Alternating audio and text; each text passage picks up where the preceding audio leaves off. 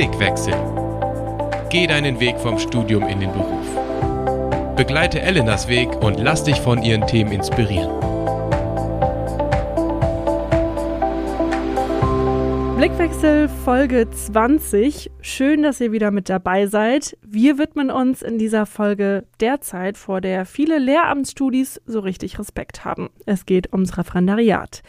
Man hört da immer wieder Horrorstories über Unterrichtsvorbereitungen bis in die Nacht hinein, stressige Unterrichtsbesuche, die auch noch benotet werden, ja und einfach keine Zeit mehr für irgendwas anderes im Leben. Ob es wirklich so schlimm ist und vor allem, wie man den Vorbereitungsdienst für die Schule einigermaßen gut übersteht, darüber sprechen wir heute mit meinen zwei Gästen, beide gestandene praxiserprobte Pädagogen und Pädagogin Iris Ilgen und Philipp Decker. Herzlich willkommen. Hallo. Hallo, schön da zu sein. Iris, fangen wir mal mit dir an. Du bist Gymnasiallehrerin und Studiendirektorin in Stadthagen. Das ist eine Stadt, die heißt wirklich so, Stadthagen. Äh, in Niedersachsen ist die und du machst das auch schon ziemlich lange. Dein Ref ist jetzt 20 Jahre her, genau. Und du wolltest schon immer Lehrerin werden. Heute begleitest du selbst junge Referendarinnen und Referendare. Du hast also die Insights für diese Folge. Und zu deiner Fächerkombination ist vielleicht zu sagen, Englisch und Spanisch, dass dir bestimmt schon früh Leute versucht haben, die auszureden, oder? Ja, genau.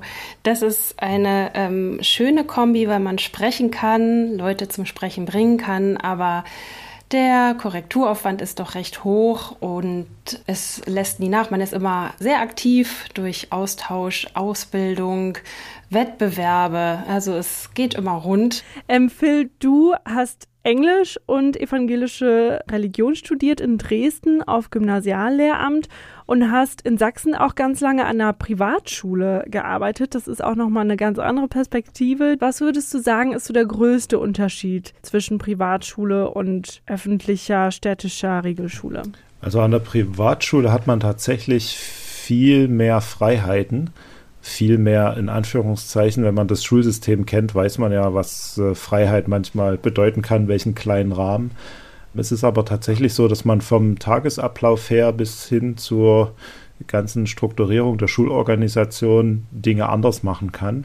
Das Einzige, worauf man wirklich festgenagelt ist, ist die Schulordnung und dass man die Lehrplaninhalte so vermittelt, dass die Kinder am Ende die Prüfungen machen können. Okay, wir sprechen auf jeden Fall nachher noch so ein bisschen über deine Entscheidung zu gehen. Auf jeden Fall super spannend und eine Sache, die euch beide auch verbindet, das ist euer Ehrenamt. Ihr leitet die Arbeitsgemeinschaft christlicher Pädagogen und Pädagoginnen. Ja, also vielleicht erklärt einfach mal, was ist das und was genau macht ihr da? Wir sind Teil eines kleinen Leitungsteams tatsächlich und verantwortlich für hauptsächlich eine Tagung, die einmal im Jahr stattfindet, im Frühherbst, Spätsommer. Und da setzen wir uns als kleines Team zusammen, überlegen und suchen uns Referenten und gestalten dann ein Wochenende. Genau, und ähm, es gibt ja in der SMD verschiedene Fachgruppen, die sich zusammentun, also vor allen Dingen in der Akademiker-SMD. Und unser heimliches Vorbild ist die Arbeitsgemeinschaft christlicher Mediziner aber an die kommen wir lang noch nicht ran. Es macht trotzdem großen Spaß, immer wieder sich reinzudenken in verschiedene pädagogische Themen und zu gucken, was braucht die christliche Lehrerlandschaft in Deutschland gerade. Okay. Ja, mega spannend. Also vielleicht die äh, Hörerinnen und Hörer, die auf Lehramt studieren und sich äh, in einer christlichen Community wiederfinden wollen, die können sich auf jeden Fall bei euch melden. Jetzt haben wir schon so ein bisschen gehört über das, was ihr so beruflich macht. Jetzt wollen wir euch noch ein bisschen persönlicher kennenlernen. Wir haben eine neue Rubrik in dieser Staffel, die heißt drei Fragen, drei Antworten. Und ähm, da plaudern wir gemeinsam ein bisschen aus dem Nähkästchen. Aus dem Nähkästchen. So, ihr dürft gern beide darauf reagieren. Die erste Frage ist: Lehrer, Lehrerin, Flop oder Traumjob und warum? Immer noch Traumjob. Ich bin noch nicht so lange dabei, tatsächlich richtig im Lehramt, aber ich finde es großartig. Und ich habe festgestellt, äh, jeden Morgen, wenn ich das Schulgebäude betrete, irgendwie so ein bisschen kommt gute Laune. Und wenn, spätestens wenn ich dann mal wieder dran bin mit Frühaufsicht am Einlass und die Schüler persönlich begrüßen kann und die, wo ich den Namen auch kenne, den Namen zu sagen und dann die verschlafenen Gesichter zu sehen und sie anzulächeln und manchmal kommt ein genervter Blick, aber meistens irgendwie kommt dann doch ein Lächeln. Das ist großartig. Klingt ein bisschen sarkastisch. Nein, nein, es ist wirklich toll. Es macht großen Spaß. Wirklich. Wie ist bei dir, Iris? Tatsächlich auch Traumjob. Also es ist so schön vielfältig und ach, ich bin einfach froh. Ich kann mich bewegen. Ich habe was mit Menschen zu tun. Ich habe ein bisschen Büroarbeit. Ich kann ein bisschen gestalten, verwalten. Ich kann, wenn auch nur sehr gering, auf einzelne Schüler eingehen, zugehen. Und das Schönste ist, glaube ich, sie zu begleiten. Das ist richtig, richtig schön. Auch das kleine Reisebüro, der Traum von mal im Reisebüro vielleicht mitzuarbeiten, der hat sich auch so ein bisschen erfüllt. Also es ist wirklich mit drin und das gefällt mir. Im Reisebüro mitzuarbeiten? ja, die ganzen Austauschfahrten und sonstigen Fahrten, also das im Ausland sein, ihnen da vielleicht auch nochmal eine kleine neue Welt zeigen, Mut machen, über Grenzen zu gehen, das ist das, was auch mit drin steckt. Ist jetzt nicht der Hauptberuf, aber das ist auch mit eins der Ziele. Gibt es eine Anekdote aus eurem Berufsleben oder vielleicht ein Fettnäpfchen, an das ihr euch erinnern könnt, in das ihr schon mal getreten seid? Das ist meine Lieblingsfrage in dieser Rubrik. Also ich selbst noch nicht, aber es passiert auch öfter mal. Da kommt dann ein Kollege ähm, bei einer Aufsicht und schmeißt eben die Schüler raus, lädt sie freundlich ein, in die Pause zu gehen und dabei werden dann auch schon mal Referendarinnen oder Referendare mit rausgeworfen, weil die so jung und dynamisch noch aussehen. Dann muss man sich schon ein bisschen behaupten und sagen, aber ich darf doch. Und das ist auch mal im Lehrerzimmer passiert, dass dann einige mit einem Fragezeichen im Gesicht so gefragt haben, äh, was äh, machen Sie denn hier oder du vielmehr, bis man dann feststellt, oh ja, doch Referendarin und Referendar mit Recht im Lehrerzimmer zu sein. Und aus dem Grund habe ich dann am Anfang meines Berufslebens auch darauf verzichtet, Jeans zu tragen, zum Beispiel, und entsprechend mich zu kleiden, um eben mich ein wenig abzuheben von den Oberstufenschülerinnen und Schülern. Schon der erste Lifehack hier. Okay. Ja, bei mir war es tatsächlich im Referendariat. Das habe ich erst im Nachhinein so richtig geschnallt, was ich da gesagt hatte. Ich war bei meiner Schulleiterin und sie musste mir die Zwischenbeurteilung eröffnen. Das heißt, sie hat das Dokument vorgelesen. Okay, schön und gut. Das war jetzt, hörte sich erstmal ganz, ganz nett an. Es war insgesamt auch ganz gut. Und dann entfuhr es mir so, naja, aber das ist ja jetzt ganz schönes Beamtendeutsch. Können Sie mir mal erklären, was das bedeutet? Bis ich dann, als ich draußen war aus dem Büro, dachte ich, Moment, sie ist Beamtin. Sie hat auch kurz innegehalten und geschluckt, aber ich glaube, sie hat es mir nachgesehen, denn sie hat mir dann tatsächlich erklärt, was es heißt. Und da dachte ich, oh, oh. da läuft es mir immer noch kalt den Rücken runter, wenn ich daran zurückdenke. Das ist voll blöd. Weil du Beamtendeutsch gesagt ja. hast. Du hast sie quasi mit sich selbst beleidigt. So ungefähr, ja. Mittlerweile wissen wir ja auch, ähm, dass viele Vorurteile nicht stimmen. Zum Beispiel, dass Lehrer nicht immer nur Ferien haben. Ihr steht jeden Tag vor der Klasse, ihr müsst jeden Tag performen, abliefern. Was bringt euch am Ende von so einem super stressigen Tag so richtig runter?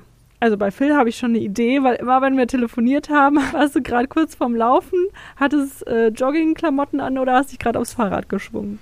Ja, ist tatsächlich so. Also Sport ist gut und ich merke das, wenn ich eine Woche lang dann nicht dazu komme, dann muss es spätestens am Wochenende irgendwas sein, weil ich dann einfach wieder zu mir selber finde. Ansonsten habe ich es immer so gehalten, dass ich den Arbeitsweg auch ganz bewusst nutze, um mich auf andere Dinge zu fokussieren. An einer Schule, da hatte ich äh, einen Fahrradweg von circa einer halben Stunde und inzwischen an jetzt meiner neuen Schule, da ist der Arbeitsweg recht kurz und ich gehe den sehr häufig ganz bewusst zu Fuß, damit ich eben auch so meine 20 Minuten für mich habe und einfach umschalten kann. Und hoffst, dass dir auf dem Weg keiner begegnet von deinen Schülern? Ach, doch, hin und wieder, aber die wissen das auch, die wollen ja auch irgendwann mal Freizeit haben. Und äh, wenn man sich dann trifft im Stadtviertel, dann gibt es die eine Kategorie, die schauen halt einfach weg, denen ist das auch zu doof, jetzt den Lehrer zu sehen. Und die anderen, die fröhlich winken und einen grüßen, da grüße ich dann ganz fröhlich zurück. Und ansonsten, das passt schon. Iris nickt. Genau, das mit dem Grüßen, das stimmt. Ich habe gedacht, je jünger, desto wilder wird man begrüßt. Also nicht jünger bei den Lehrkräften, sondern bei den Schülerinnen und Schülern. Und zu deiner Frage, da geht es mir ähnlich wie Phil Das mache ich auch so. Ich radel von der Schule zurück, ich verzichte auf ein Auto und bin deswegen sowieso aufs Fahrrad angewiesen und diesen Weg dann durch das Grün zu fahren, das hilft. Da kann man nochmal ähm, abspannen, den Tag hinter sich lassen, beziehungsweise das, was einem noch so im Kopf umhergeht. Und äh, dann zu Hause, da gehe ich nicht sofort an den Schreibtisch, dazu wäre ich einfach zu K.O. Aber ein bisschen was anderes tun, aufräumen, wegräumen, Dinge tun, die liegen bleiben und dann ist wieder Zeit für den Schreibtisch. Ja, Arbeitstag ist also auch lang, kann man ruhig sagen, wenn es abends noch in die Unterrichtsvorbereitung geht. Wir sprechen auf jeden Fall noch über das Thema Mental Health. Das ist, glaube ich, gerade unter Lehrkräften super wichtig. Also wir wissen ja mittlerweile, dass gerade bei Lehrkräften eine der höchsten Burnout-Raten herrscht. Aber jetzt nach dieser Rubrik schauen wir erstmal auf euren Werdegang und springen dazu ein bisschen zum Anfang zurück. Wir beamen uns in die Vergangenheit. Euer Studium ist zu Ende. Ihr freut euch, endlich in den Beruf zu starten. Und dann ist ja immer so ein bisschen die erste Zitterpartie, kurz vorm Ref, die Frage, wo man die nächsten 18 bis 24 Monate verbringen wird. Das ist ja je nach Bundesland dauert es auch unterschiedlich lang. Und es ist ja so, dass man sich die Schule nicht unbedingt immer aussuchen kann. Manchmal hat man Glück, da kriegt man seine priorisierte Schule. Aber Iris, äh, du guckst schon so. Bei dir war es ja tatsächlich so, dass du auf keine Schule gekommen bist, die du angegeben hattest und bist gependelt. Wie war das für dich? Ja, ich bekam die Zusage für die Ausbildung in Spanisch und die war an eine Stadt geknüpft, die ich gar nicht kannte. Also ich hatte Städte angegeben und wusste nicht, dass es ein Seminar gibt, das neu eröffnet werden würde. Und deswegen hatte ich auch nur quasi die Auswahl von den mir bekannten Seminaren und dann ist es aber eben das geworden, was es jetzt ist und seit 20 Jahren äh, meine Heimat jetzt ist und schulische Heimat zumindest. Das heißt, ich musste im Atlas nachschauen und dann habe ich ja ein wenig gezittert, weil der Ausbildungsort, das Studienseminar, nicht notwendigerweise dort ist, wo dann auch die Schule ist. In unserem Flächenland ist es nun mal so, und weil ich ja auch da schon auf ein Auto verzichtet habe, habe ich gedacht, oh nein, Hilfe, vielleicht klappt es ja auch ohne Auto. Und tatsächlich ähm, war dann der äh, Schulort auch der Seminarstandort. Und diese Schule, die ich dann damals kennenlernte, die ist es dann auch geworden. Natürlich guckt man dann auch nach, was weiß ich über die Schule, aber im Grunde wird die erst lebendig, wenn man dann selbst da drin ist. Ja, eine kleine Überraschungskiste ist das. Wobei das ja am Anfang für viele ganz schlimm ist, ne? Also man verlässt den Ort des Studiums, vielleicht auch das Netzwerk, seine Freunde, seine Heimat und geht an einen Ort, wo man keinen kennt. Und meistens hat man ja auch nicht die Kapazitäten, dann da wirklich viele Leute kennenzulernen, weil man eben dann auch die nächsten zwei Jahre so gefühlt sehr gut beschäftigt ist. Ähm, was sagst du Leuten, die da total enttäuscht oder verzweifelt sind. Wahrscheinlich ist die Ermutigung keine als solche empfundene, aber dass man ohnehin keine Zeit haben wird, äh, groß zu trauern und dass es das Internet gibt, um Kontakte zu halten. also so schlimm ist es nicht und ich würde es eher als Chance sehen. Ich habe auch gedacht, ach du meine Güte, eine Kleinstadt. Ähm, wo komme ich dahin? Provinz, Hilfe. Ich bin jetzt kein typisches Großstadtkind, aber Hannover ist nun schon mal ein bisschen größer und habe das aber jetzt als Schatz entdeckt. Und zwar, weil ich gemerkt habe, dass an dieser Schule so viele tolle Lehrkräfte sind, die auch hier wohnen und die so ein bisschen was von dieser Ruhe mitnehmen. Und die Schülerinnen und Schüler sind auch entsprechend ähm, anders als in einer Großstadt. Das soll jetzt keine Angst machen vor Großstadtschulen, wenn man dann an eine ähm, vielleicht doch herausfordernde Schule kommt. Auch dort machen es einfach die Menschen. Es gibt total tolle Kolleginnen und Kollegen und auf die würde ich bauen. Und dann ist dieser hm, Schmerz oder vielleicht die Verzweiflung, in einem Nest zu hocken, in das man nicht will, weniger groß. Und wenn man selbst ähm, sich das offen hält und nicht ganz grummelig reingeht, ich glaube, dann hat man schon viel gewonnen. Die Standortfrage, war das bei dir auch ein Thema, Phil? Äh, tatsächlich noch viel, viel weitreichender letzten Endes, weil ich ähm, nicht direkt nach dem Studium ins Referendariat gegangen bin, sondern erst noch so eine kleine Zwischenstation bei der SMD hatte. Ich habe dort äh, als Regionalreferent für die Hochschul-SMD gearbeitet für vier Jahre und bin dann erst mit Abstand ins Ref gegangen. Und inzwischen waren wir dann schon eine vierköpfige Familie da ist es dann doch schwieriger, wenn man die Nachricht kriegt, fahr mal nach Löbau oder Hoyerswerda oder Zwickau. Ich habe natürlich gewünscht, dass ich gerne in Dresden eine Schule bekommen würde, habe dann auch ganz brav hingeschrieben von meinen kleinen Kindern und so weiter. Und es hat tatsächlich geklappt. Also sowohl Studienseminar als auch Ausbildungsschule waren beide in wenigen Kilometern mit dem Fahrrad zu erreichen. Lohnt sich also auch im Zweifel eine Scheinehe einzugehen? ja, man kann es probieren, wobei äh, uns immer gesagt wurde, von Seiten der Ausbildungsstätte auf Partnerschaften würde man keine Rücksicht nehmen, aber Kinder sind tatsächlich eine harte Währung. Da kann man auch immer Härtefallanträge schreiben, das lohnt sich und äh, da ist tatsächlich auch das Beamtenrecht entsprechend. Als Referendar ist man Anwärter und äh, da sollte man einfach mal in die Gesetze reingucken, sich zur Not auch wenn es wirklich hart ist, in Rechtsbeistand nehmen oder jemanden, der sich gut auskennt und die Schreiben entsprechend formulieren. In der Regel ist immer irgendwo was zu machen. Das ist meine Erfahrung. Okay, also wir sind jetzt bei der umgezogenen Iris, die gerade neu ankommt. Viele sprechen ja dann von dem ersten Praxisschock. Das liest man immer wieder. Habt ihr das auch erlebt oder würdet ihr sagen, ihr habt euch schon super fit gefühlt durch Studium für die Praxis? Also ich habe ja auch noch eine Zwischenstation eingelegt in Spanien, war daher diese Unterrichtssituation etwas gewohnt. Dadurch hat es das sicherlich abgemildert, diesen Schock, plötzlich verantwortlich zu sein oder einer Lerngruppe gegenüberzustehen. Ich habe auch schon immer in Kinder- und Jugendgruppen mitgemacht. Also das vorne stehende Umgang ist nicht schlimm gewesen. Ich habe das eher so gemerkt, dass ich körperlich herausgefordert war, einfach erschöpft war, müde. Also es war körperlich anstrengend. Man muss sich konzentrieren, man sitzt in einem engen Raum, da ist vielleicht ein wenig Luft drin, muss sich auf viele Menschen einstellen, ähm, das Umschalten von einer Stunde in die nächste, das Zugehen auf Lehrkräfte, man ist ja abhängig von den Organisieren von Unterricht, von Inhalten, die äh, Relation von Unterrichtsminuten zu Vorbereitungsminuten, die ist einfach überbordend. Das kostet Zeit und auch Schlaf. Ich bin dann immer in den Schlaf gegangen. Das war vielleicht nicht schlau, aber anders habe ich manchmal gedacht, kann ich das jetzt nicht schaffen? Und dadurch, dass einem Routine fehlt, ist natürlich auch die Vorbereitungszeit entsprechend länger. Und eben das schlaucht. Wie gestresst fühlt man sich da? Auf einem Level von 1 bis 10 wahrscheinlich bei 12. Philipp, du nix. Ja, also definitiv. Also ich kenne auch solche Phasen, die Iris gerade beschrieben hat.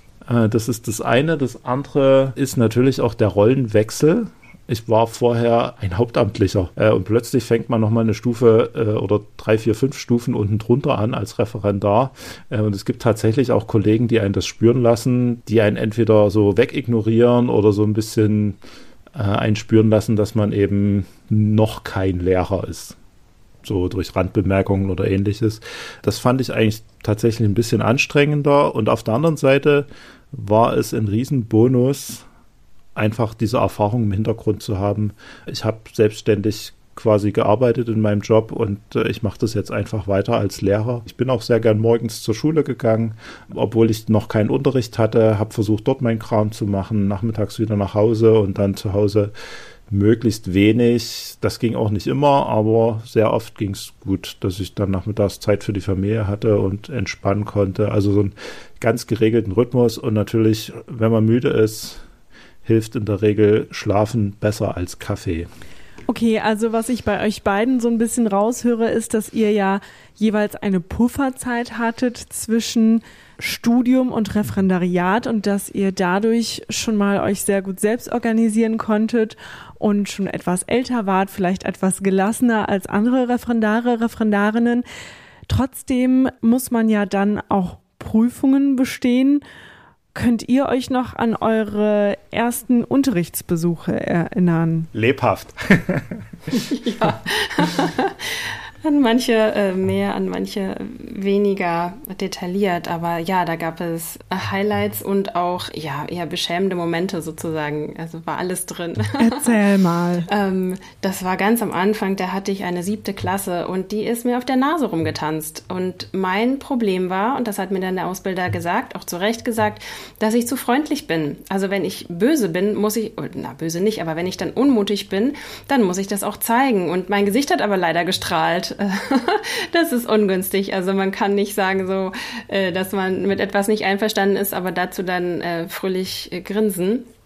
Und dann habe ich das versucht und mit meiner verpesteten Ecke und Ansagen zu machen und ach, das fiel mir sehr schwer. Und anderen gelingt es vielleicht eher, sich da irgendwie durchzusetzen oder laut zu sein oder Grenzen zu benennen. Aber das waren schon herausfordernde Teenager.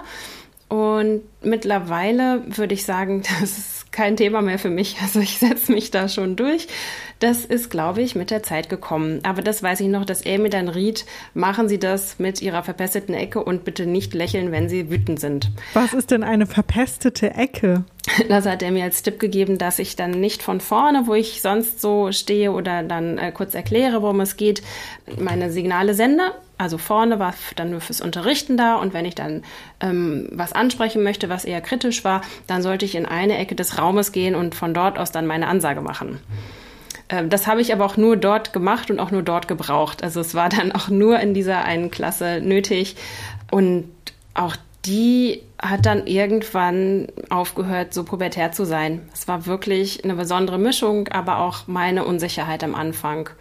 Das zu lernen ist wahrscheinlich schwierig. Manchen fällt es vielleicht leichter, da etwas anders aufzutreten. Ich musste da einmal durch und auch mich so ein bisschen hinterfragen. Wenn ich sauer bin, wie zeige ich das? Und weil ich von Natur aus jetzt eher nicht so ein knöteriger, meckeriger Mensch bin und auch nicht so oft kritisiere, ist das natürlich eine Herausforderung für mich gewesen aber man kann auch äh, freundlich und klar Dinge ansagen oder eben äh, Leute, die besondere Aufmerksamkeit brauchen, nochmal besonders ansprechen, separiert von den anderen oder aber sich dann die Eltern einfach krallen. Da gibt es dann Möglichkeiten, aber diese Unsicherheit, das weiß ich noch, das war ähm, nicht so schön und dann das noch vor dem Ausbilder, da habe ich gedacht, jetzt ist das alles vorbei, aber ich hatte einen Stein im Brett bei dem, von daher war das dann auch aushaltbar. Ja, du sprichst einen Punkt an, der, glaube ich, ganz wichtig ist. Die Disziplin. Das ist ja auch eine schwierige Rolle, in der man ist, weil man selber noch jung ist, jung aussieht, auch der Altersabstand nicht so groß ist. Die Schüler testen die Grenzen aus. Ist es da schwierig, eine Klasse im Zaum zu halten? Mhm. Ja, also pädagogisches Meckern ist schon sinnvoll. Äh, und was wirklich hilfreich ist, ist, man muss sich selber gut kennen und am besten mal kurz böse werden, bevor man wirklich innerlich böse ist. Weil wenn das dann emotional rauskommt, dann ist es schwierig. Dann ist man nicht mehr so ganz reflektiert und dann ist es wirklich persönlich. Aber wenn man sich selber kennt und das spielt, dass man böse ist, das ist oft leichter sozusagen. Ich kann mich auch an eine Situation erinnern, da ist mir eine sechste Klasse komplett durch die Decke gegangen. Gott sei Dank kein Unterrichtsbesuch, sondern das war nur mit meiner Mentorin und das war auch noch ihre Klasse und die waren sowieso irgendwie so ein, so ein wilder Haufen. Und dann sollten die, ich weiß gar nicht mehr, was es war, in Partnerarbeit oder einer Kleingruppenarbeit eine Aufgabe erledigen und äh, irgendwie habe ich das durcheinander gebracht äh, man soll ja immer erst die Aufgabe erklären und dann die Gruppen zuteilen. Naja, und äh, genau, ihr, ihr, kennt das Ende vom Lied, ne? Gruppenarbeit, ah, die Kinder gehen durch die Decke und ich habe keine Chance mehr, irgendeine Aufgabe zu benennen. Naja, gut, das haben wir dann schön ausgewertet. Ich habe was gelernt, das war echt gut. Da muss ich sagen, war ich sehr dankbar für dieses äh, beschützte Umfeld. Also ich hatte zwei sehr tolle Mentorinnen in beiden Fächern, die das sich so zur Aufgabe gemacht haben, mich zu unterstützen und äh, mir auch sehr oft Grenzen aufgezeigt haben, wo ich nochmal eine Runde drehen muss in der Unterrichtsvorbereitung und auf der anderen Seite auch die Sachen hervorgehoben haben, die gut gelungen sind. Und ansonsten, ja, habe ich tatsächlich bei den Ausbildern auch einen Kontrast erlebt. Eine war sehr zugewandt, sehr sachlich, realistisch, auch den Schülern sehr zugewandt. Wir konnten sie auch selber mal in einer Unterrichtssituation erleben. Und äh, die andere war eine ganz eigene Kategorie ein bisschen unstrukturiert, ganz eigenartig, selber in sich unsicher als Person. Und das hat sich äh, gezeigt und also Iris, ich verbinde das mal mit dem, was du gesagt hast, äh, weil letzten Endes sind so eine Gruppe Referendare ja auch eine Schulklasse. Und wenn die Lehrperson in sich selber unsicher ist oder das ausstrahlt, dass nicht alles okay ist oder dass da irgendwo ganz große Fragezeichen sind, das überträgt sich und das schafft Unruhe und ähm, eine schlechte Lernatmosphäre. Also äh, zum einen habe ich jetzt rausgehört, Schauspielern ist okay, zum anderen hängt auch ganz viel vom Ausbilder, von der Ausbilderin ab. Du hast aber auch die Vorbereitung angesprochen. Gerade bei Unterrichtsbesuchen kommt es ja auch darauf an, dass man zeigt, was man kann. Was würdet ihr da angehenden Lehrerinnen und Lehrern raten? Also wie bereitet man sich gut auf sowas vor? Wie lange sollte man da dran sitzen? Vielleicht was ist realistisch oder worauf kommt es an? Also die Zeit, die man äh, in Unterrichtsvorbereitung investieren kann, die geht gegen unendlich, sagen wir es mal so. Also man muss irgendwo eine Grenze finden man sollte vielleicht das, was man in so einer Besuchsstunde zeigen will, vorher mal ausprobiert haben. Auch mit der Lerngruppe ausprobiert haben. Zumindest, wenn man eine, auf eine Methode zurückgreifen will, dass man weiß, wie reagieren die Kids, worauf muss ich achten, welche Gruppenkonstellationen gehen. Manchmal will Peter nicht mit Fritz zusammenarbeiten oder Marie nicht mit Hans. Äh, das muss ich vorher wissen und das muss ich abfangen können. Auch ganz normal im pädagogischen Alltag, nicht nur im Unterrichtsbesuch. Ja, ansonsten das tun, was man kann, sich Feedback von Personen einholen, die einem wohlgesonnen sind. Hoffentlich die Mentoren, ansonsten Referendarskollegen, Freund, Freundin, Leute, die so ein bisschen so ein Bauchgefühl haben, wenn es jetzt keine Pädagogen sind, mit denen das mal durchsprechen und dann äh, ist es wie vor Gericht und auf Vorsee, dann ist man in Gottes Hand.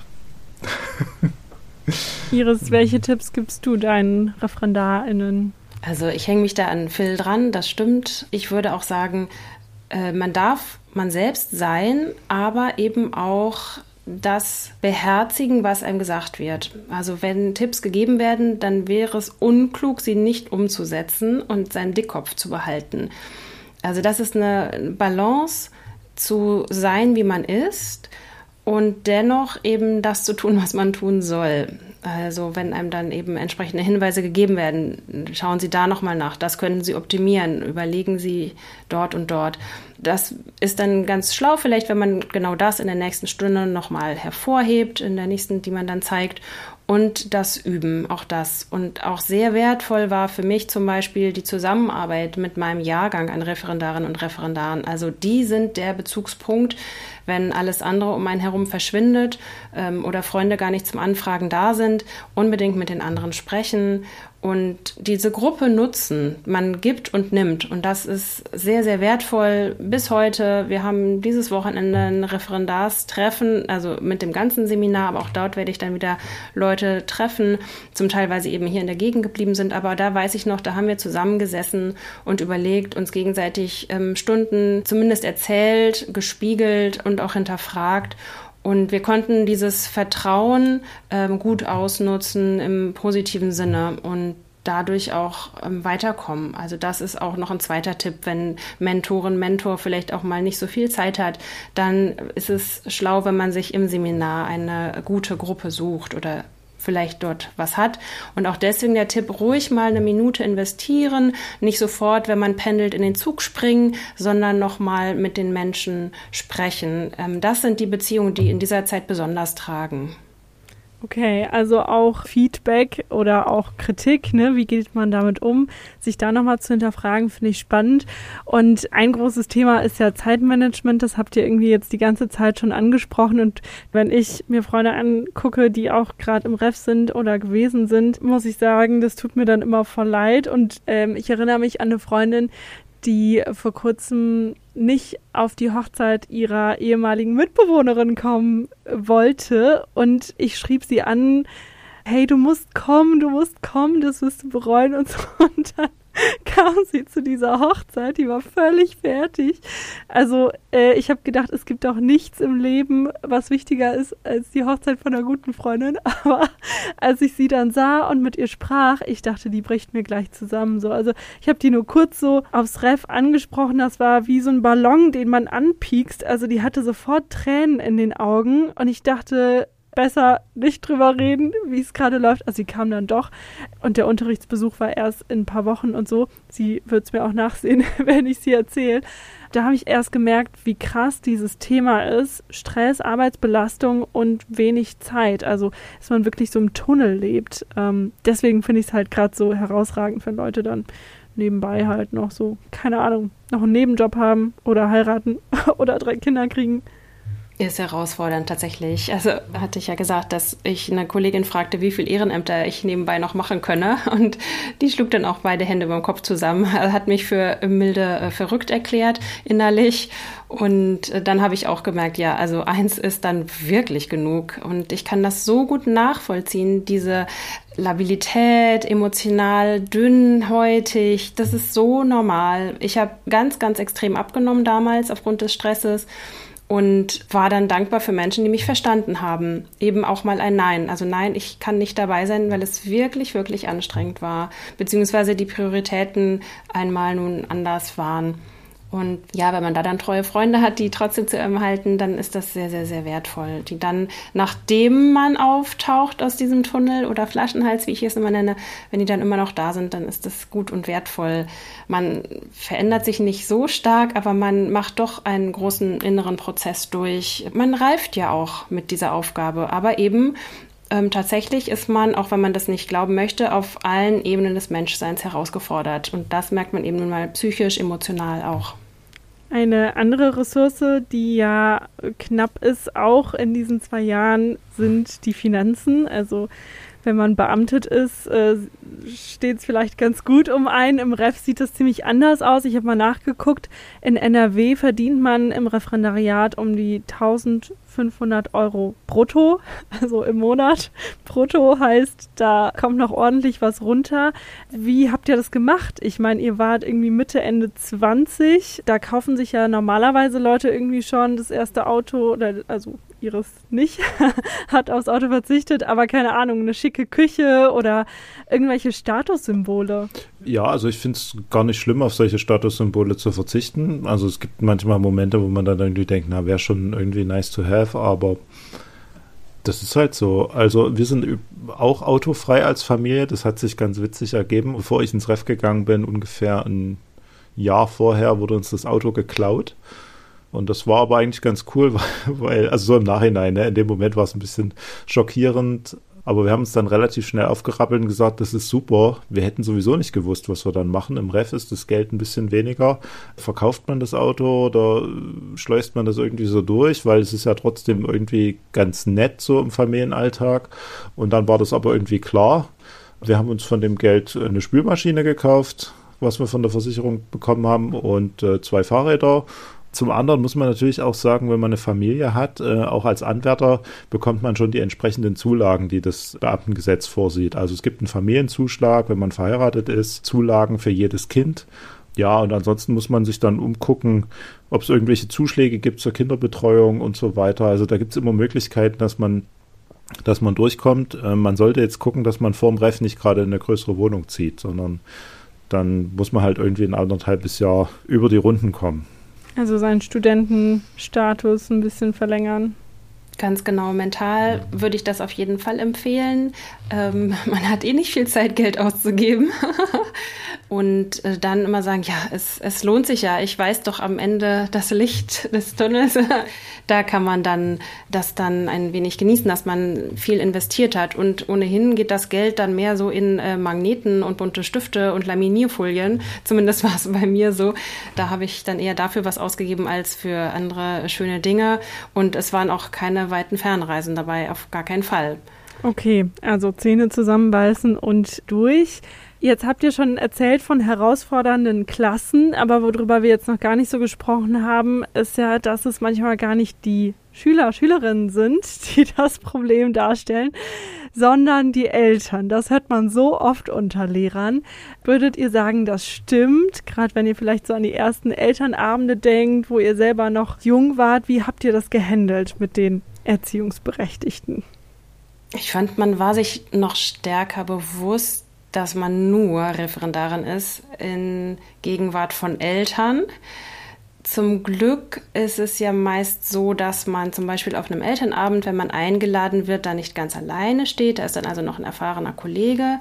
Das Herausfordernde sind die Elterngespräche, die wir so haben, der Elternsprechtag.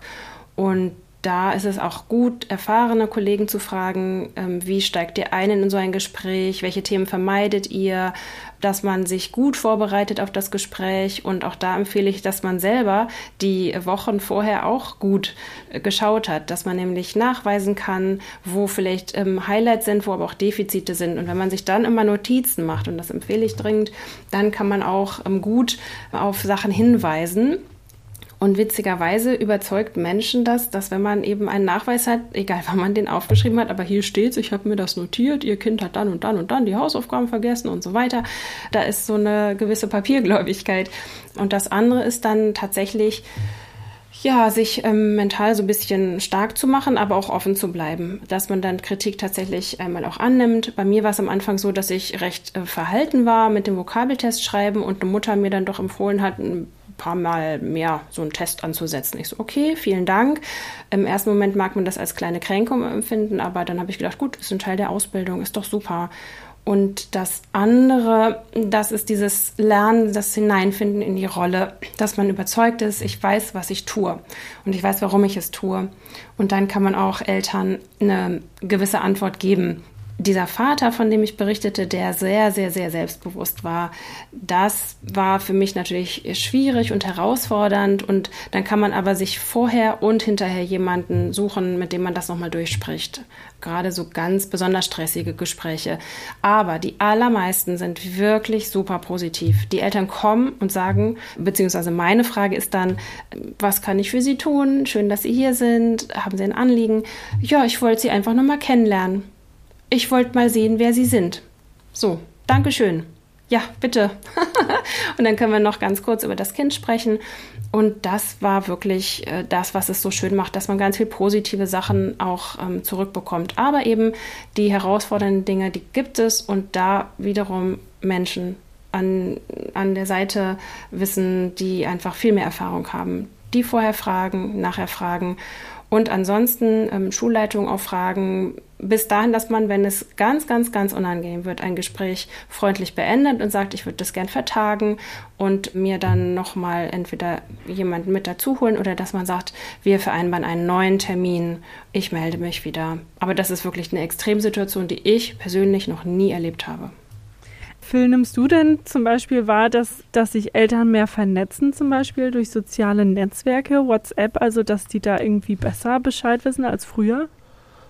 Also in meiner Klasse ist tatsächlich so, dass die Eltern schon untereinander einen ganz guten Draht haben. Ich habe ich auch mitgekriegt nach dem Elternabend, die waren dann ganz erpicht, äh, auch schnell die Schule wieder zu verlassen, zeigten dann so in Richtung die nächste Kneipe und da dachte ich, okay, also wenn die sich da pff, zu so einem Stammtisch zusammensetzen, das sollen die ruhig machen. Ja, das ist die positive Seite. Das ist davon. die positive Seite, richtig, genau. Äh, kann ich auch so locker drüber reden, weil sie mir gegenüber positiv eingestellt sind und das, ich das auch direkt mitkriege.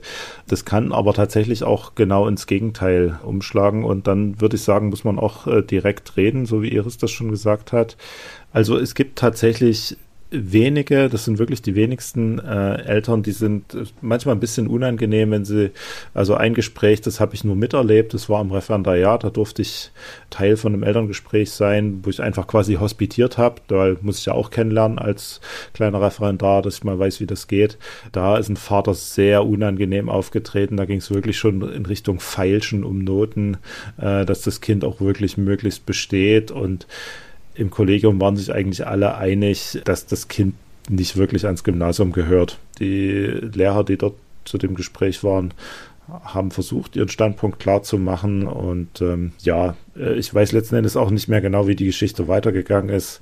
Ist aber auch okay. Man muss Sachen auch vergessen können. Aus meiner Zeit an der Privatschule kann ich noch sagen, dass es schon spannend ist, wenn Eltern mit einem gewissen Anspruch auftreten, auch nicht ganz zu Unrecht, denn sie bezahlen ja Geld dafür, dass ihre Kinder unterrichtet werden. Wobei man einfach sagen muss, äh, wenn es eine anerkannte Privatschule ist, die sich nicht zu 100 Prozent aus Elternbeiträgen finanziert, äh, bekommt sie ja immer noch Mittel vom jeweiligen Bundesland zugewiesen. Trotzdem macht das was mit der Psyche, wenn man sagt, ich gebe ja jeden Monat hier gutes Geld hin äh, ich erwarte etwas. Ich warte, erwarte natürlich nur den besten Unterricht für mein Kind. Aber auch dort war es so, dass es tatsächlich die Ausnahmen waren. Was die Eltern zu Recht erwartet haben, ist, dass ich als Lehrer professionell handle. Das musste ich dann eben auch entsprechend immer nachweisen. Und äh, ich stimme da Iris ganz zu. Ich habe ja was gelernt und ich habe ja meine Überzeugung, wie der Unterricht gestaltet werden soll, gewonnen in in einem langen Ausbildungsprozess. Ich muss das, was ich im Klassenzimmer tue, nicht letzten Endes vor den Eltern rechtfertigen, sondern die einzigen, die da gucken können, die da auch gucken dürfen, das ist die Schulaufsicht. Ich habe es auch schon erlebt, dass äh, in einem Elterngespräch äh, ich saß und eine Schülerin Sachen zu monieren hatte und es saß die Klassenlehrerin mit dabei. Ich habe die Klasse in Englisch unterrichtet und der Vater saß da und das, das, war tatsächlich auch wieder so ein Fall, wo mit viel Geld viel Erwartungen verbunden waren und die Schülerin dann äh, so Kritik vorbrachte an meinem Englischunterricht und irgendwie war ich an dem Tag besonders mutig. Ich habe dann gesagt, also liebes Mädchen, ich weiß gar nicht, an welchem Unterricht du teilgenommen hast. Das kann nicht meiner gewesen sein. Und konnte dann sozusagen nachweisen, dass das, was sie als Kritik vorgebracht hatte, daneben war, weil die Sachen, die sie äh, gern gehabt hätte, die haben wir tatsächlich gemacht. Und wo das dann einfach, das ging dann so ein bisschen für sie ungut aus. Ja, also manchmal gibt es solche Situationen, wo man wirklich selbstsicher auftreten kann ich hatte manchmal den Eindruck, dass Eltern sich wünschen, man schwingt irgendwie so einen pädagogischen Zauberstab und plötzlich ist das Wissen da in den Kindern und es sind gute Noten da. Aber es ist die andere Seite der Medaille ist tatsächlich, dass das ja ein Lernprozess ist, der auch eine aktive Teilnahme vom Schüler voraussetzt. Und mein Job als Lehrer ist es, den Schüler dazu anzuleiten, seinen Lernprozess selber in die Hand zu nehmen. Ach so, ihr Punkt. habt gar nicht so einen Trichter, für ein. Nee. Leider nein. ah, Hättest mir sonst sagen müssen, Phil. ich dachte immer, so geht das. Mhm. Ähm, aber bist du jetzt eigentlich auch anders selber bei Elternabenden aus Lehrerperspektive zum Beispiel? Ach so, hm, ich versuche eigentlich meistens inkognito zu bleiben weil ich die Kollegen nicht unter Druck setzen möchte. Ich kann aus Lehrersicht ja sagen, wenn Eltern ein bestimmtes Auftreten haben, dann ist es, hat es auf Lehrerseite ja auch bestimmte Reaktionen. Wird gelästert wenn, im Lehrerzimmer. Zum Beispiel, ja, wenn man zu fordernd und zu patzig auftritt, dann wird man auch irgendwann nicht mehr ernst genommen als Elternteil. Und ähm, also ich empfinde das dann auch als Manipulation oder Missbrauch, wenn ich jetzt sage, nur weil ich einen gleichen Job mache, äh, mich dann über die andere Lehrperson zu stellen, zu sagen, du musst es jetzt so und so machen. So, ich dachte eher, dass du so dann mehr Mitleid hast oder dann die ganze Zeit den Lehrer lobst zum Beispiel. Ja, auch, auch das habe ich schon gemacht, mal bei einem Elternstammtisch, kam auch nicht so gut an, aber das ist eine andere Geschichte. Okay, lass uns aber auf jeden Fall noch ganz kurz sprechen über die Anleiter, Ausbilder, Mentoren, Mentorinnen. Da habt ihr beide gesagt, dass ihr da voll Glück hattet in eurem Ref, also dass ihr zufrieden wart. Es gibt ja aber auch Ausbilder, die machen das Leben ihrer Schützlinge zur Hölle. Was kann ich tun als junger Mensch, wenn ich merke, da hat mich jemand auf dem Kika? Wenn es tatsächlich so ist, dann geht der Weg im Extremfall über die äh, Personalvertretung der Referendarinnen und Referendare und auch über die ähm, Seminarleitung. Es gibt es tatsächlich, dass irgendwie Chemie bei manchen Menschen in dieser Situation nicht funktioniert. Und auch da kann man sich kurz mit äh, anderen Leuten aus dem gleichen Jahrgang oder darunter, darüber mal kurz schließen, ob dieser Eindruck stimmt. Und dann eben, ja, muss man das offensiv angehen, aber man hat ja nun deswegen ja auch die Personalvertretung am Studienseminar. Jetzt ist ja so, dass äh, ihr zum Teil schon auf der anderen Seite mittlerweile sitzt. Äh, Iris, du begleitest auch junge Menschen im Ref. Du hast vorhin gesagt, dass es voll wichtig ist, zuzuhören, Feedback anzunehmen, das auch zu verbessern. Ähm, was muss ein Referendar, eine Referendarin machen, um dich so richtig zu beeindrucken? Ähm, was macht für dich eine gute Referendarin aus? Es haben mich schon ganz viele beeindruckt. Die waren ähm, top vorbereitet, super strukturiert, haben schon früh nachgedacht über Folgen und ähm, sich reingehängt, haben recherchiert, haben mich um ein Feedback gebeten, sind aktiv geworden, auf Leute zugegangen und zeigen auch ähm, Schülerinnen und Schülern gegenüber eine offene und aber auch klare Haltung, also schon eine frühe Grenze, nicht im Sinne von einengen, sondern von klaren Linien. Aber mir als Ausbilderin gegenüber oder ja, Mentorin fand ich das am beeindruckendsten, dass sie schon wussten, wo es hingeht mit dieser Unterrichtseinheit, dass nicht ich das Material liefern musste, das hatte ich nämlich auch mal, sondern dass sie selbst kamen und gesagt haben, hier von diesen drei Texten oder Themen habe ich das ausgewählt, weil ich würde so und so weitergehen. Das habe ich auch schon mal erarbeitet. Ich habe hier einen Grobentwurf und dann dachte ich so, ach du meine Güte, das ist ja riesig, total toll. Also da mm, kann man nur sagen, ja, Schleifchen dran, ähm, du verdienst es auch hier ähm, wirklich gut rauszugehen. Das gibt es und ja, habe ich selbst schon erlebt, sind ganz tolle Kolleginnen gewesen. Ähm, ja, kann ich nur zustimmen. Also ich hatte eine Praktikantin, da war das ähnlich, die, keine Ahnung, die war ja noch mitten im Studium, wo ich dachte, was kann ich denn der eigentlich erzählen? Die hat super Unterricht gemacht schon. Das ist natürlich keine Voraussetzung. Also ich denke, Eigeninitiative zeigen, das ist gut. Und ja, auch eine gesunde Selbsteinschätzung dahingehend, dass man nicht alles machen muss. So, man muss sich nicht für jeden Job freiwillig melden und nicht alles machen, sondern gucken, wenn man den Unterricht, den man machen muss, gut vorbereitet und die Entwürfe einigermaßen pünktlich abgibt, da kommt man auch gut durch. Und ich denke, das, was Iris beschrieben hat, genau Schleifchen dran, es muss nicht immer ein Schleifchen dranhängen würde ich sagen, oder? Also es gibt ja sicher auch Leute, die das äh, einfach irgendwie so machen. Es ist vollkommen in Ordnung, wenn am Ende eine 2 auf dem Zeugnis steht. Oder eine 3. Das ist auch okay. Also da sind wir wieder beim Thema eigener Anspruch, ne? Wie perfektionistisch bin ich eigentlich? Und irgendwann hat man es ja vielleicht dann auch geschafft, überstanden, man ist fertig. Wie habt ihr den Übergang empfunden? Also ihr wart ja dann von einem Tag auf den anderen, wart ihr Lehrer, Lehrerin dann war die Tür zu und ihr musstet selber Unterricht machen und da hat euch keiner mehr kontrolliert. Was war das für ein Gefühl? Es ist natürlich großartig, dass du plötzlich äh, das alleine machen darfst. Der Stress wurde ein anderer. Also es war nach wie vor stressig, aber komplett anderer Stress. Der Anspruch an sich, ja, für mich ist er dann so ein bisschen geblieben, aber natürlich habe ich jetzt nicht mehr irgendwie äh, fünf Stunden für eine Stunde vorbereitet, ähm, sondern das äh, nivelliert sich dann etwas. Also ja, ähm, der Stolz, die Freude, aber auch diese Verantwortung. Ich muss das jetzt alleine machen, darf das alleine machen und bin jetzt Teil von diesem Kollegium. Und da muss ich und möchte ich natürlich gut die Schüler begleiten bis zu der Station der Übergabe. Also manchmal ist das ja das Halbjahr, manchmal das Schuljahr, manchmal auch mittendrin das ist dann eher so eine Ehre, äh, jetzt endlich damit arbeiten zu dürfen und natürlich die Freude über das Erreichte. Ja, Stress in dem Sinne, dass ja plötzlich die Anzahl der zu haltenden Unterrichtsstunden explodiert förmlich. Das war eher der Stress. Ähm, ich meine, na klar, in fünf Stunden eine Stunde vorbereiten, mhm. das ist okay, aber ich sah mich dann eher so in der Situation, dass ich eine Stunde Zeit hatte, um fünf Stunden vorzubereiten und am nächsten Tag gleich wieder. Also das war schon sehr herausfordernd, mich da zu organisieren und das gut zu machen und das auszutarieren.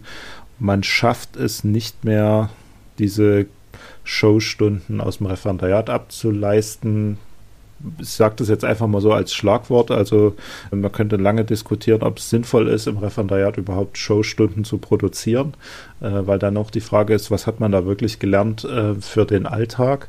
Ich denke, es ist sinnvoll, sich auch schon im Ref zu überlegen, das Niveau, was ich jetzt fahre, an Materialeinsatz, an äh, Vorbereitungszeit, an Aufwand, den ich für eine einzelne Unterrichtssequenz habe, kann ich das realistischerweise durchhalten, wenn ich das Ganze mit drei oder vier multipliziere.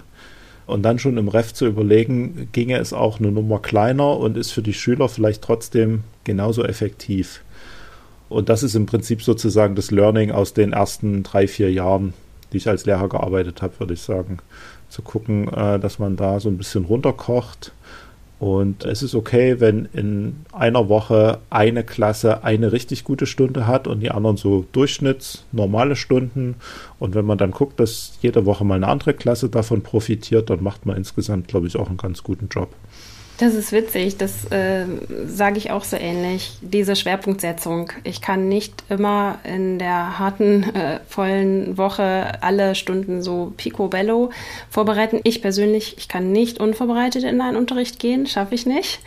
Aber die äh, vorherige Zeit, die ist dann natürlich etwas anders. Und auch da ähm, hast du ja auch schon gesagt, Phil, drei, vier Jahre. Ich hatte damals gedacht, nach drei Jahren habe ich eine Routine.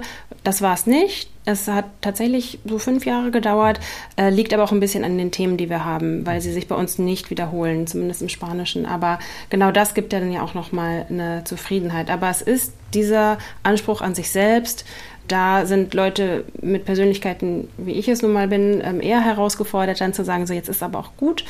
Und deswegen dieser, äh, dieser Tipp zu sagen, diese Stunde ist zwar vorbereitet, man kann aber immer noch weitermachen, aber ich lasse es jetzt und ich konzentriere mich gerade auf die, weil das und das ja. läuft. Also es lohnt sich auch tatsächlich in der Berufseinstiegsphase, wenn man dann fertig ist mit dem Referendariat, weiterhin Hilfe zu holen. In Sachsen kenne ich das, gibt es das Programm Startklar. Das ist eine Reihe von Fortbildungen, die sich besonders an junge Lehrer in den ersten drei Dienstjahren richten. Also man kann da jederzeit dort einsteigen und sich anmelden und in der Regel sollten die Schulleitungen das auch sehr wohlwollend begleiten. Und das ist gut, weil man dann über einen festen Zeitraum, zwei, drei Jahre, sich äh, circa drei bis viermal im Schuljahr trifft in einer festen Gruppe und es geht im Prinzip das Referendariat noch ein bisschen weiter, aber nur mit den Benefits. Weil man trifft sich dort mit einem wohlgesonnenen Leuten, die in einer ähnlichen Situation sind, hat pädagogisch erfahrene Anleiter, die mit einem den Alltag reflektieren. Und dort kommt alles auf den Prüfstand.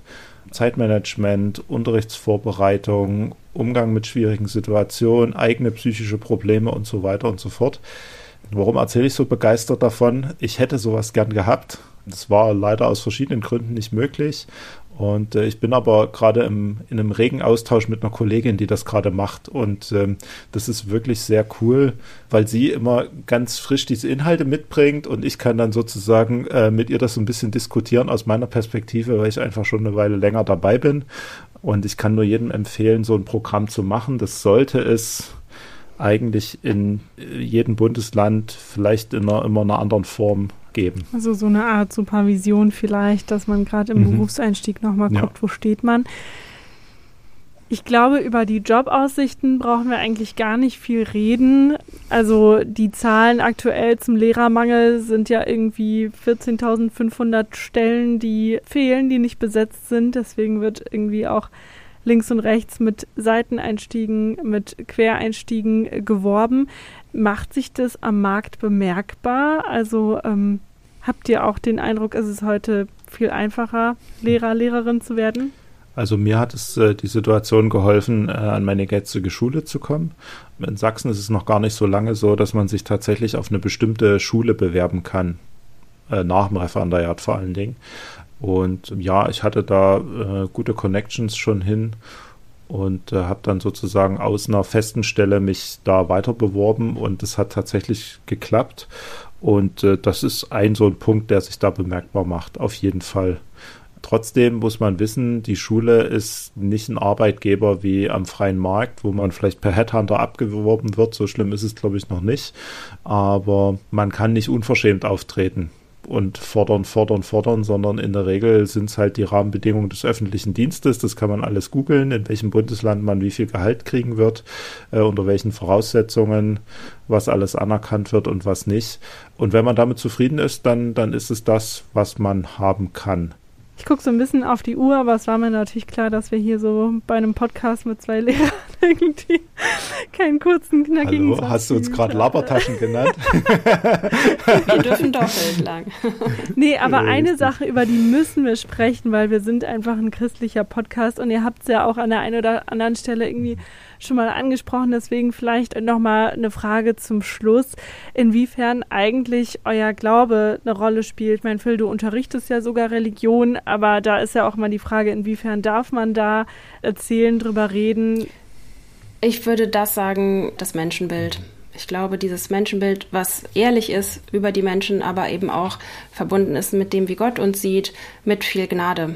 Das heißt, dahinter schauen, warum ist ein Mensch so, wie er ist und was für Erklärungen gibt es und es gibt die Möglichkeit zu verzeihen und zu vergeben. Und dieses Verzeihen und Vergeben gilt auch für mich. Ich mache Fehler und dann kann ich mir selber verzeihen, beziehungsweise lerne das und kann das aber auch mit anderen Menschen. Ich möchte hinweisen nochmal auf die ACP, wo wir auch genau solche Dinge mit ansprechen und uns ermutigen. Und das tut gut. Da kriegt man ganz viele Inputs und das, was eben der Glaube auch ähm, mit dem Arbeitsleben macht. Vielleicht ein Gedanke noch zum Teilen des eigenen Glaubens. Man darf eigentlich mehr, als man oft meint. Wie meine ich das? Man kann durchaus Schülern, man muss immer gucken, mit welcher Altersgruppe man unterwegs ist, aber mit gerade älteren Schülern kann man durchaus eigene Glaubenssätze, wenn es ergibt, sagen. Äh, wenn man das vor der Klasse tut, sollte man immer klarstellen, dass das nichts ist, was irgendwie Klausur- oder äh, Klassenarbeitsrelevant ist, aber ich denke, die Schüler sind schon in der Lage zu differenzieren. Hier öffnet sich gerade jemand ehrlich, sagt was von sich und äh, was gehört eigentlich zum Unterrichtsstoff. Und da bieten sich äh, im Prinzip alle Fächer an, sobald es um irgendwelche ethischen Themen geht. Ich würde es vermeiden, Positionen zu vertreten, die in der Öffentlichkeit umstritten sind. Aber man kann durchaus Andeutungen fallen lassen. Und man kann auch sagen, dass man selber an Gott glaubt. Und aus dem eigenen Verhalten schließen die Menschen dann schon, was man für ein Typ ist. Ob man irgendwie ein Radikalo ist oder ob man ja ganz verträglich ist. Und eine zweite Sache, Gebet, ist ganz wichtig. Ich bemühe mich, das jeden Morgen auf dem Schulweg zu machen. Äh, ein Gebet, in dem ich Gott einfach den Tag hinlege und ihn bitte da zu sein, dass die Situationen vorbereitet sind und wenn es wirklich hart auf hart kommt, dann ist es oft nur noch ein Einatmen, Herr, und beim Ausatmen, erbarme dich, Herr, erbarme dich. Und das betet dann irgendwie von selber im Unterbewusstsein weiter. Das ist eine große Kraftquelle. Ja, cool. Vielen Dank für diese, ja, für diese praktischen Beispiele auch aus eurem Arbeitsalltag. Was mich natürlich so ein bisschen interessiert ist, was sind so vielleicht eure Learnings? Was würdet ihr eurem früheren Ich sagen? Aber auch was würdet ihr vielleicht den Hörern, Hörerinnen sagen, die ja jetzt in der Situation sind, dass sie ins Ref gehen oder gerade im Ref stecken. Und da haben wir eine eigene Rubrik dafür. Der 1 Minuten Ermutiger. Jetzt darf jeder von euch nochmal 60 Sekunden die Ermutigungskeule schwingen. Okay, dann starte ich mal. Ich würde sagen, geh mutig und demütig ins Ref, gib nicht auf. Es sind schon ganz viele erfolgreich durchgegangen. Und ähm, wenn du weißt, dass dieser tolle Beruf mit seinen vielen Seiten und vielen Möglichkeiten deiner ist, dann wirst du später stolz und zufrieden auf diese Wachstumsphase deines Lebens zurückschauen können. Und das Großartige ist, du darfst und wirst dich weiterentwickeln. Und du musst nicht perfekt sein. Genau das sage ich besonders mir. Ähm, du hast einen schönen Beruf gewählt, der ist nie langweilig und du darfst Menschen begleiten. Und dann meine ich nicht nur Schülerinnen und Schüler, sondern auch nach die Kolleginnen und Kollegen und zum Teil auch Eltern. Also mach dich auf, bleib dran, entdecke die Menschen, entdecke dich und deine Möglichkeiten und vergiss nicht, in jeder Schwierigkeit liegt eine Chance. Und wenn mal etwas nicht gut läuft, dann denk dran, dein Wert liegt auch außerhalb deiner Arbeit. Und das darfst du auch anderen gönnen. 60 Sekunden. Ist drin. Ich glaube, nach dieser Ansprache muss ich umschulen, aber Phil, du darfst auch noch. Okay, also ich möchte einen Tipp weitergeben, den ich von meiner Seminarleiterin oder Pädagogikausbilderin erhalten habe. Bei keinem schlägt die Bildungsbiografie härter zu als bei Lehrern wenn es irgendwelche Themen gibt, die einen selber schon in der Schule getriggert haben oder irgendwelche traumatischen, in Anführungszeichen, Erfahrungen, äh, lohnt es sich da mal ranzugehen und zu gucken, warum habe ich eigentlich Lehramt studiert? Was will ich dabei erreichen? Warum mache ich diesen Beruf? Tue ich das, weil ich Anerkennung von den anderen will? Das ist okay, das ist auch schön, wenn Schüler einen mal anhimmeln, in Anführungszeichen, äh, solange das nicht das Einzige ist, was mich am Laufen hält ich bin ein wertvoller Mensch, auch ohne die Zuneigung meiner Schüler. Das ist mir ganz wichtig. Such dir Kolleginnen und Kollegen, am besten erfahrene, die haben oft gute Tipps. Man muss manchmal ein bisschen sortieren, aber mit ein bisschen Intuition kriegt man das hin und äh, wir als LehrerInnen brauchen den Rückhalt untereinander. Wir sind vor der Klasse Einzelkämpfer, aber spätestens im Lehrerzimmer brauchen wir uns gegenseitig. Und die letzte Sache, jeder kocht mit Wasser auch die Schulleitung, die Seminarleitung, die Ausbilder, die ganz tollen Kollegen und auch die komischen. Jeder kocht mit Wasser, aber alle versuchen die Kochstelle zu verbergen. Sehr schönes Bild zum Schluss. ähm, ja, vielen Dank für diese wertvollen Tipps, auch für diese Ermutigung jetzt noch zum Schluss. Danke, dass ihr euch die Zeit genommen habt, von euren eigenen Erfahrungen berichtet habt, auch super offen wart. Ich glaube, da können jetzt viele Hörer, Hörerinnen relaten, sich drin wiederfinden und wahrscheinlich auch was mitnehmen für ihren Berufseinstieg. Und deswegen an dieser Stelle vielen, vielen Dank, dass ihr mitgemacht habt. Hat mich sehr gefreut, äh, hier teilnehmen zu dürfen. Ja, vielen Große Dank Sache. für die Einladung. Sehr schön war das. Das war es von Blickwechsel für diesen Monat. In der nächsten Folge sprechen wir auch über das Referendariat, dann aber über das bei den Juristen. Lasst uns gerne ein Abo da oder bewertet uns auch in der App eurer Wahl. Feedback, Anmerkungen, Fragen könnt ihr uns zuschicken, zum Beispiel über Instagram oder per Mail an blickwechsel.smd.org. Wir sagen Tschüss, bis zum nächsten Mal und sind raus. Tschüssi. Tschüss. Blickwechsel. Ein Podcast der Hochschul- und Akademiker SMD. Jeden zweiten Sonntag im Monat eine neue Folge rund ums Thema Berufseinstieg. Blickwechsel.smd.org